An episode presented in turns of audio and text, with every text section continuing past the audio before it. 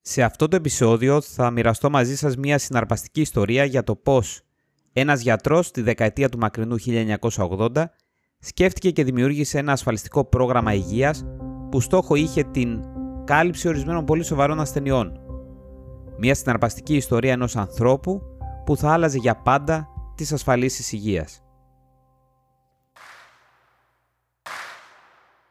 Τι δουλειά έχει ένας ασφαλιστής σε ένα podcast? Είμαι ο Νίκος Ορφανίδης και αυτό είναι το podcast «Ο Ασφαλιστής». Ένα podcast που στόχο έχει να γνωρίσετε καλύτερα την ιδιωτική ασφάλιση. Για να το πετύχω όμως αυτό, μοιράζομαι μαζί σας τις γνώσεις μου μέσα από ηχητικά άρθρα για διάφορους τομείς της ιδιωτικής ασφάλειας και τα ασφαλιστικά προγράμματα. Ενώ απαντάω και σε όλα όσα θα θέλατε να ρωτήσετε έναν ασφαλιστή όταν θα τον συναντούσετε από κοντά.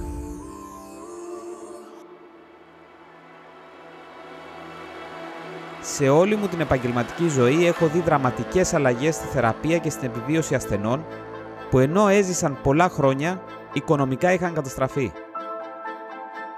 Η παραπάνω φράση ανήκει στον Dr. Marius Barnard, μια φράση που εμπεριέχει όλα τα στοιχεία που έπαιξαν καθοριστικό ρόλο για να δημιουργηθεί το πρόγραμμα ασφάλισης σοβαρών ασθενειών. Επειδή πολύ πιθανόν να μην γνωρίζεις ποιος είναι αυτός ο κύριος με το όνομα Marius Barnard και τι ιδιότητα είχε, θα σου αναφέρω κάποια βασικά πράγματα για να τον γνωρίσεις και εσύ με τη σειρά σου. Ο Μπάρναρντ ήταν ένας καρδιοχειρούργος από την Νότια Αφρική, καθώς και ένας από την ομάδα των γιατρών που πραγματοποίησαν την πρώτη μεταμόσχευση καρδιάς σε άνθρωπο το 1967. Μέσα στα χρόνια που εργαζόταν, αναλάμβανε και παρακολουθούσε συνέχεια ασθενείς που αντιμετώπιζαν σοβαρά προβλήματα υγείας. Προβλήματα όπως εμφράγματα και καρκίνους. Αυτό που παρατηρούσε και τον προβλημάτιζε ήταν το γεγονός πως πολλοί από αυτούς τους ασθενείς, μετά την διάγνωση και την αντιμετώπιση της σοβαρής ασθένειας που είχαν, βρίσκονταν μπροστά σε ένα οικονομικό αδιέξοδο.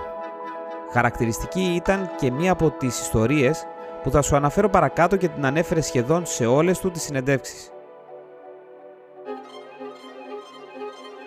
Η ιστορία αφορούσε μια γυναίκα που μεγάλωνε μόνη της τα δύο παιδιά της και είχε διαγνωστεί με καρκίνο στον πνεύμονα.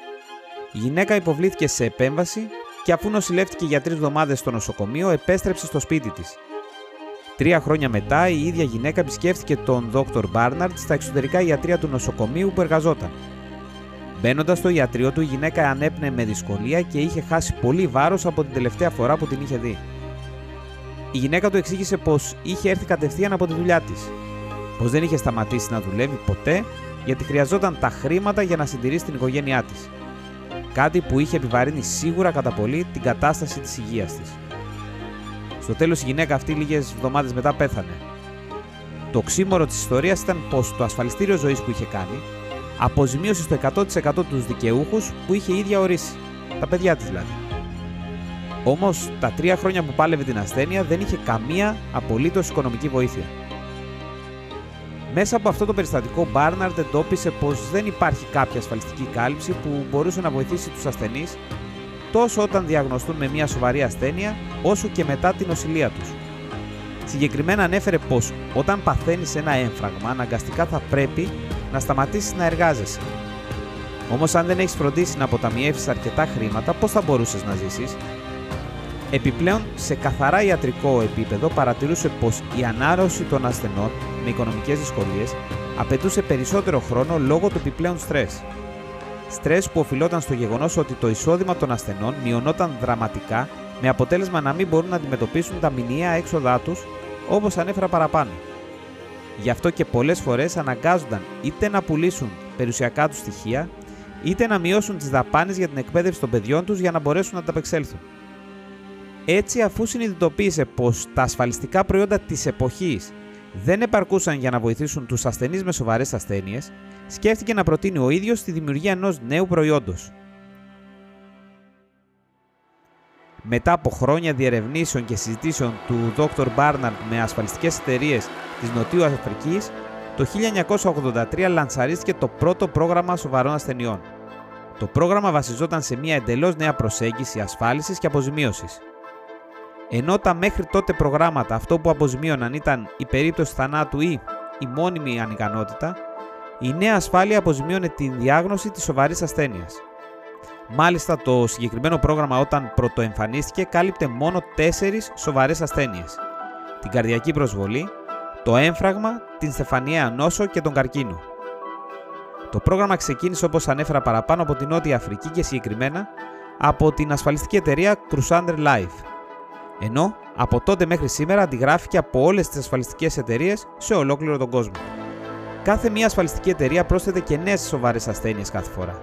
Έτσι το πρόγραμμα έφτασε στις μέρες μας βελτιωμένο και προσαρμοσμένο σε νέες ασθένειες που δυστυχώς εμφανίζονταν συνέχεια. Την αξία της συγκεκριμένης ασφάλειας δεν μπορείς να την καταλάβεις εύκολα. Γιατί δεν είναι εύκολο να συνειδητοποιήσεις πως από τη διάγνωση μέχρι τη θεραπεία μιας σοβαρής ασθένειας θα δημιουργηθεί ένα τεράστιο οικονομικό κενό αφού δεν θα μπορείς να εργάζεσαι. Το πρόγραμμα σοβαρών ασθενειών προσφέρει πρόσβαση σε υψηλά κεφάλαια ασφάλισης και συνδυάζεται με ένα ιδιαίτερα χαμηλό ασφάλιστρο, που είναι προσιτό για όλους. Αυτό αποτελεί και το κύριο χαρακτηριστικό της συγκεκριμένης ασφάλειας, ενώ παρέχεται με τη μορφή εφάπαξ επιδόματος με την διάγνωση της ασθένειας του ασφαλισμένου. Κάτι που βοηθάει σε πολύ μεγάλο βαθμό τον ασθενή να έχει καλή ψυχολογία, αφού θα έχει τα απαραίτητα χρήματα για να πληρώσει τα τρέχοντα έξοδά του. Και εδώ θα σας αναφέρω μία ακόμα ιστορία από τον Dr. Barnard που έχει να κάνει με μία άλλη γυναίκα από το Ηνωμένο Βασίλειο αυτή τη φορά. Πριν από μερικά χρόνια, η γυναίκα αυτή είχε στείλει ένα ευχαριστήριο γράμμα στον Barnard. Στο γράμμα της ανέφερε πως είχε διαγνωστεί με καρκίνο στο στήθος. Όλα τα χρόνια της και μέχρι τη διάγνωση του καρκίνου εργαζόταν σε ένα μανάβικο όλη μέρα για να μπορεί να πληρώσει το στεγαστικό δάνειο για το σπίτι που είχε αγοράσει. Κάποια στιγμή ένας ασφαλιστικός σύμβουλος της είχε προτείνει να ασφαλιστεί με το πρόγραμμα των σοβαρών ασθενειών που είχε δημιουργήσει ο Μπάρναρτ. Κάτι που έκανε. Όταν διαγνώστηκε με τον καρκίνο στο στήθος, η ασφαλιστική εταιρεία της πλήρωσε όλα τα έξοδα της επέμβασης καθώς και της έδωσε εφάπαξ το κεφάλαιο που είχε ασφαλιστεί για την περίπτωση της διάγνωσης με μια σοβαρή ασθένεια.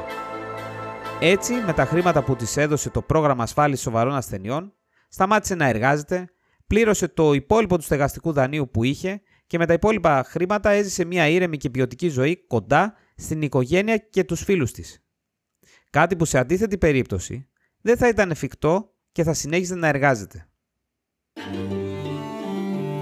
Σε αυτό το σημείο θα ήθελα να αναφερθώ για λίγο στα τεχνικά μέσα σε εισαγωγικά χαρακτηριστικά του προγράμματος σοβαρών ασθενειών. Το πρόγραμμα μπορεί και λειτουργεί μεμονωμένα αλλά και συνδυαστικά ως μια προαιρετική κάλυψη σε ένα πρόγραμμα ασφάλισης υγείας. Επειδή αναφέρεται και αποζημιώνει συγκεκριμένες σοβαρές ασθένειες, δεν υπάρχουν ψηλά γράμματα που μπορεί να σε προβληματίζουν.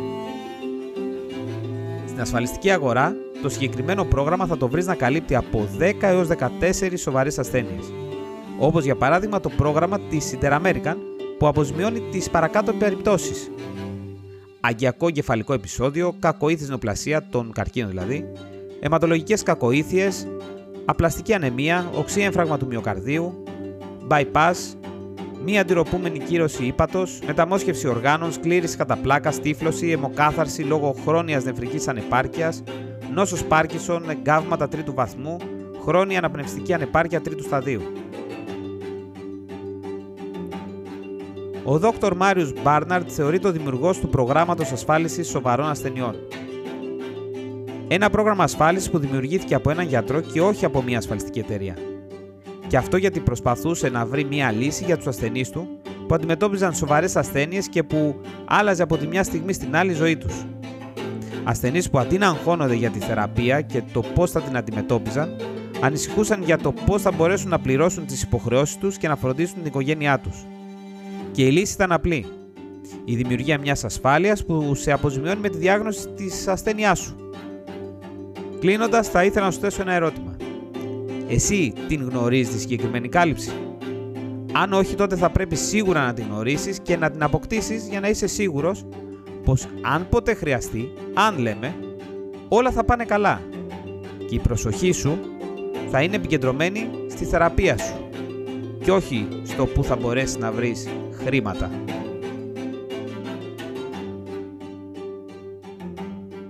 Ακούσατε το podcast «Ο Ασφαλιστής» με τον Νίκο Ορφανίδη. Μπορείτε να ακούσετε τα επεισόδια στο ορφανίδισνικόλαος.com, στο Spotify Apple Podcast και σε όποια άλλη εφαρμογή ακούτε podcast από το κινητό σας.